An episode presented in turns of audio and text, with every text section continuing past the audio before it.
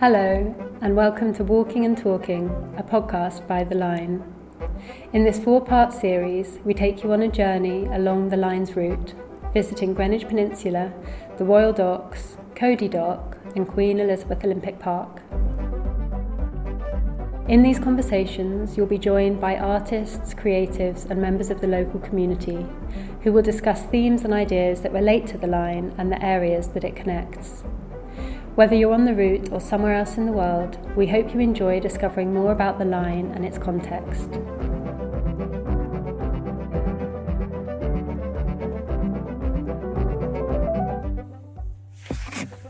My name is Nadeem Perera from the birdwatching club Flock Together. I'm with Ben Bishop of Cody Dock in Newham, and we're about to go on a walk along the River Lee.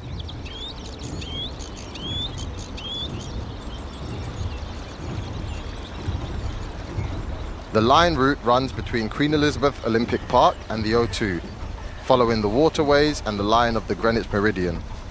We're walking a stretch of that route today between Cody Dock and Three Mills.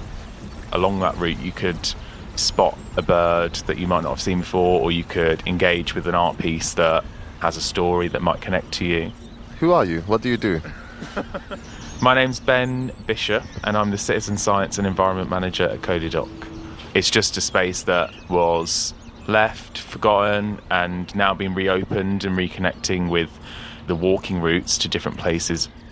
I work with the local community and school groups to observe the wildlife along this stretch of river and hopefully influence the developments that are starting to come up to ensure that their um, projects are not having detrimental impacts on the wildlife.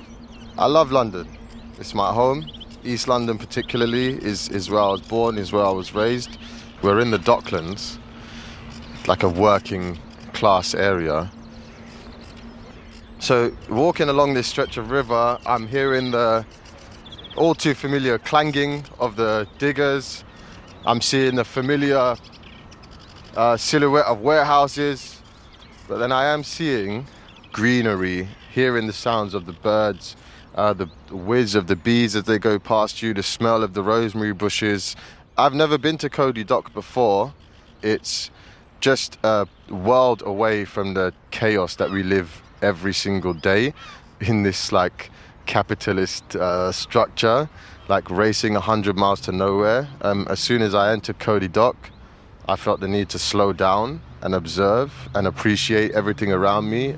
I think that's just an invaluable platform that provides free therapy for anybody who chooses to engage with it, which is why it's so important the work that Ben and everyone else does here.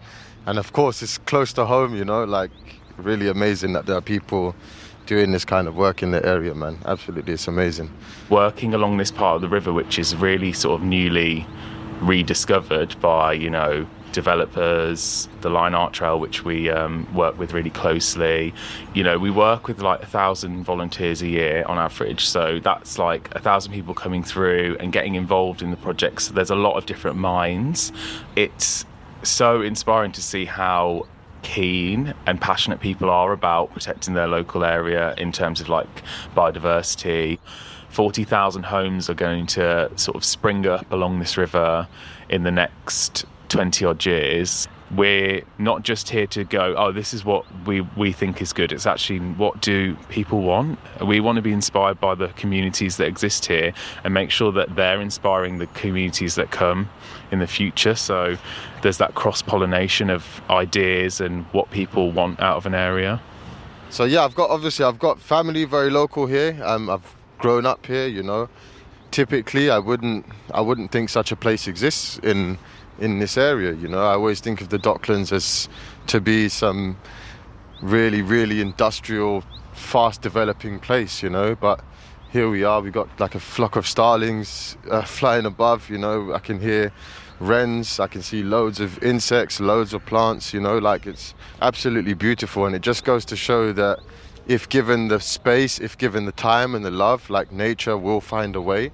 Behind us, the River Lee that we're going to reflect on on this walk is a tidal river and it's connected to the Thames, so just about a mile and a half downstream you've got the tidal Thames, and we get seals that swim up here frequently. And I actually saw a seal yesterday, which was pretty cool. I forgot to tell anyone because I was too busy watching it, but um, yeah, it's pretty amazing, and it has like a five meter drop every day. So we're seeing the tide coming up now, but as it falls, you can start to see just along these reed beds here this amazing intertidal foreshore, which is a place where wading birds can come, um, and sort of even though it is such a sort of industrial stretch of river, you do get birds that you would see on the coast or further out in the Thames estuary coming up here occasionally. So there's opportunities that are arising for wildlife. We see the this part of the river as a, an example to push forward of rewilding and actually how you can encourage more biodiversity, how you can create new habitats.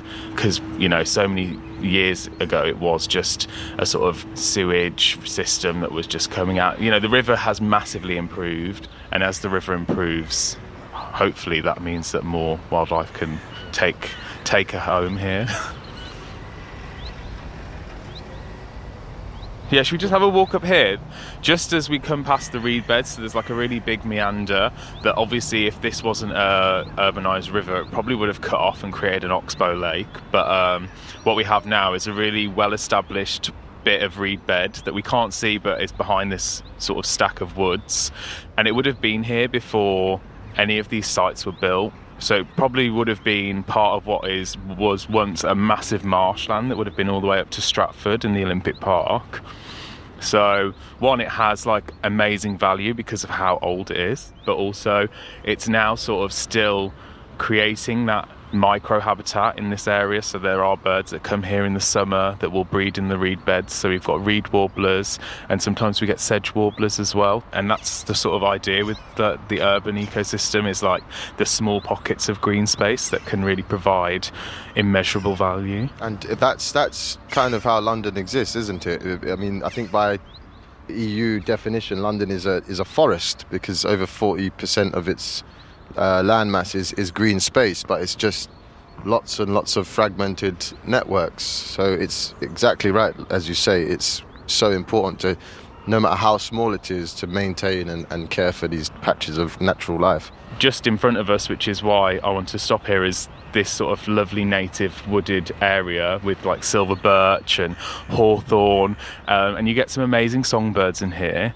The relaxing of the maintenance of the hedgerows and increasing the dense um, foliage that can exist you know if you don't cut things too much um, has provided nesting points for them. So we've actually had linnets breeding the last two years which are a red listed species. And they're obviously here now foraging on the berries and the nuts that are starting to come out in the autumn. Usually uh, late summer to autumn we get chiffchaffs along here. And i've just started to hear them again. Oh grey wagtail. Oh two amazing. I saw my the first long-tailed tit just now. That I, first I've seen in months.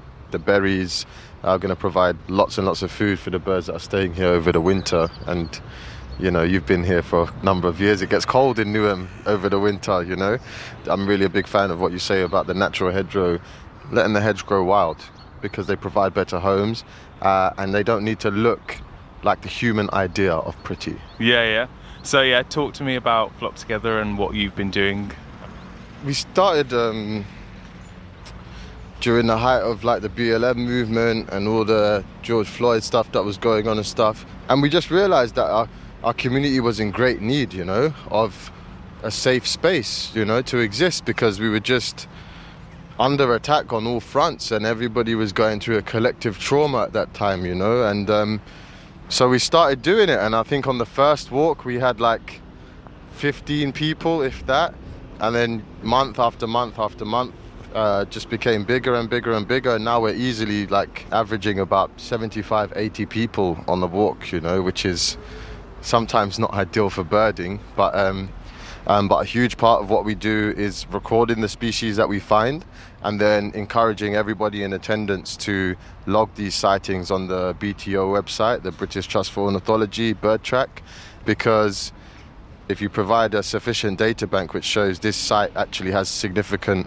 ecological value, um, it's much harder for somebody to just say, oh, I want to build a rubbish block of flats on here, you know, like, um, so that's a big, big, big part of what we do, just highlighting the importance of these green spaces ecologically and socially and mentally and spiritually, but also give instilling the confidence in people to come to these spaces and engage with them because a lot of people unfortunately don't know how to interact with these spaces or certainly particularly as people of color there are lots of obstacles and, and roadblocks in our way. And really what we do is try to remove these and show that we can interact with these spaces as well because nature is for everybody.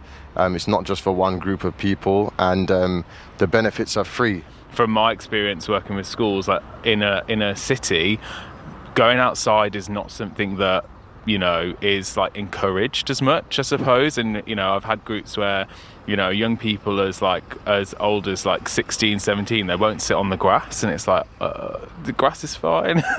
It's, a, it's an amazing thing to sit on um, and yeah i mean obviously it comes with time and experience that you you know become more connected with nature.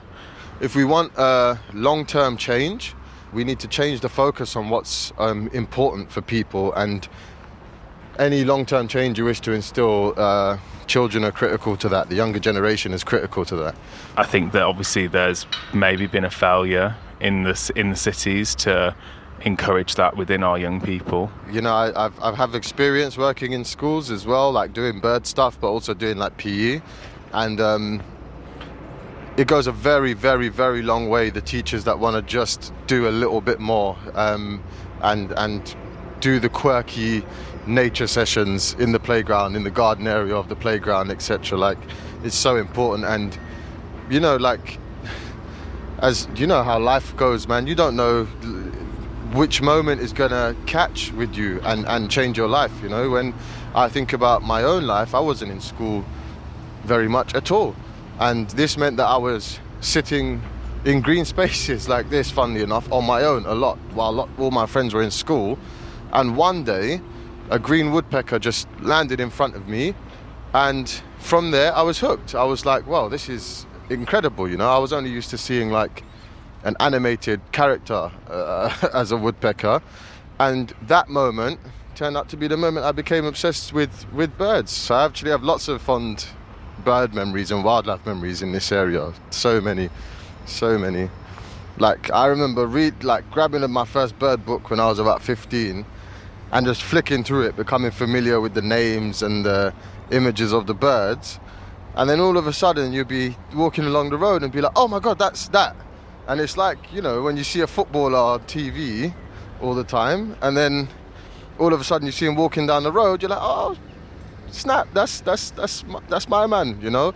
And I get the same feeling when I see a bird, especially for the first time, you know. Like I'm like, oh my god, I've seen you just on pages in 2D all the time. You're so much more beautiful in real life.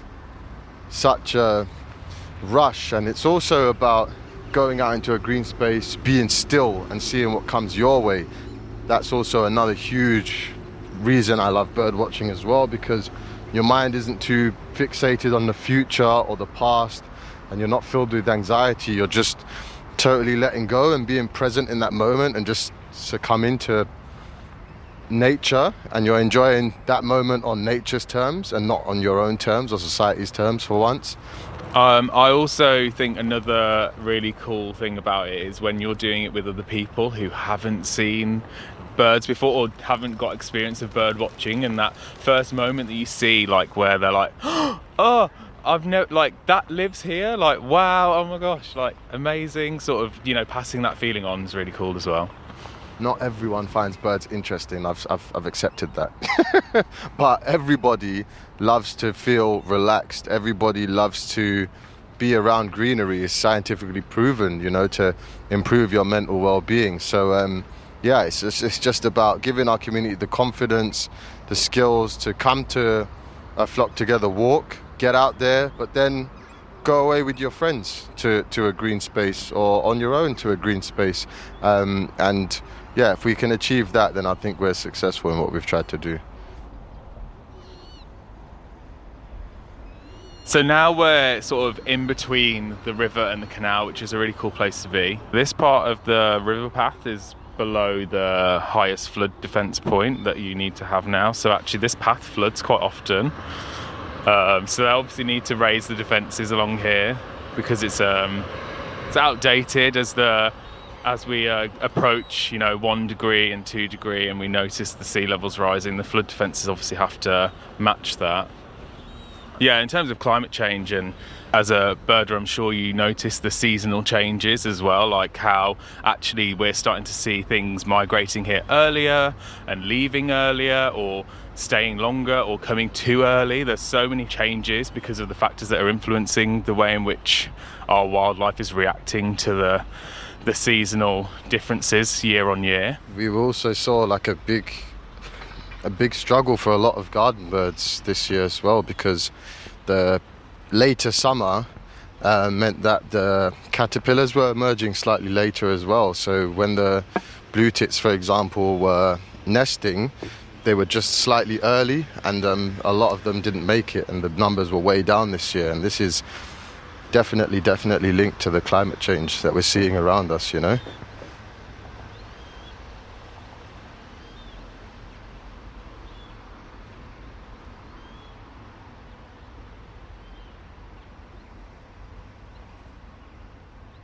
So we've just uh, walked under a bridge, um, coming to the final part of the walk. There's a cormorant flying overhead, some gorgeous willow trees. Honestly, I can't believe that we're in the middle of East London. I actually cannot believe it. Um, it's absolutely gorgeous, and um, yeah, I'll definitely be returning to do this walk again. The nature is here, the wildlife is here, the green space is here. It just depends on whether you're looking for it, whether you can see it, um, and whether you have the confidence to get up and, and, and take up space there.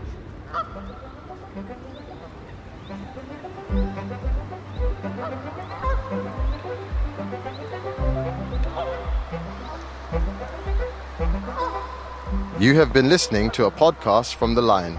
This episode was produced by Reduced Listening, with thanks to Bloomberg Philanthropies.